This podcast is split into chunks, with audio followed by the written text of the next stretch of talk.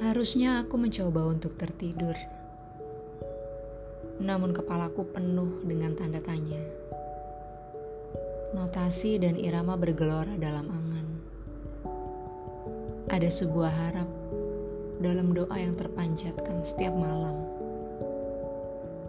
Untuk dia yang aku pun belum tahu siapa. Ada sebuah alasan mengapa malam ditaburi bintang. Begitu juga sebuah jawaban yang terkadang selalu ditanyakan. Tak bisa memaksa dunia untuk mengetahuinya sekarang. Karena hidup adalah bagian perjalanan untuk menemukan.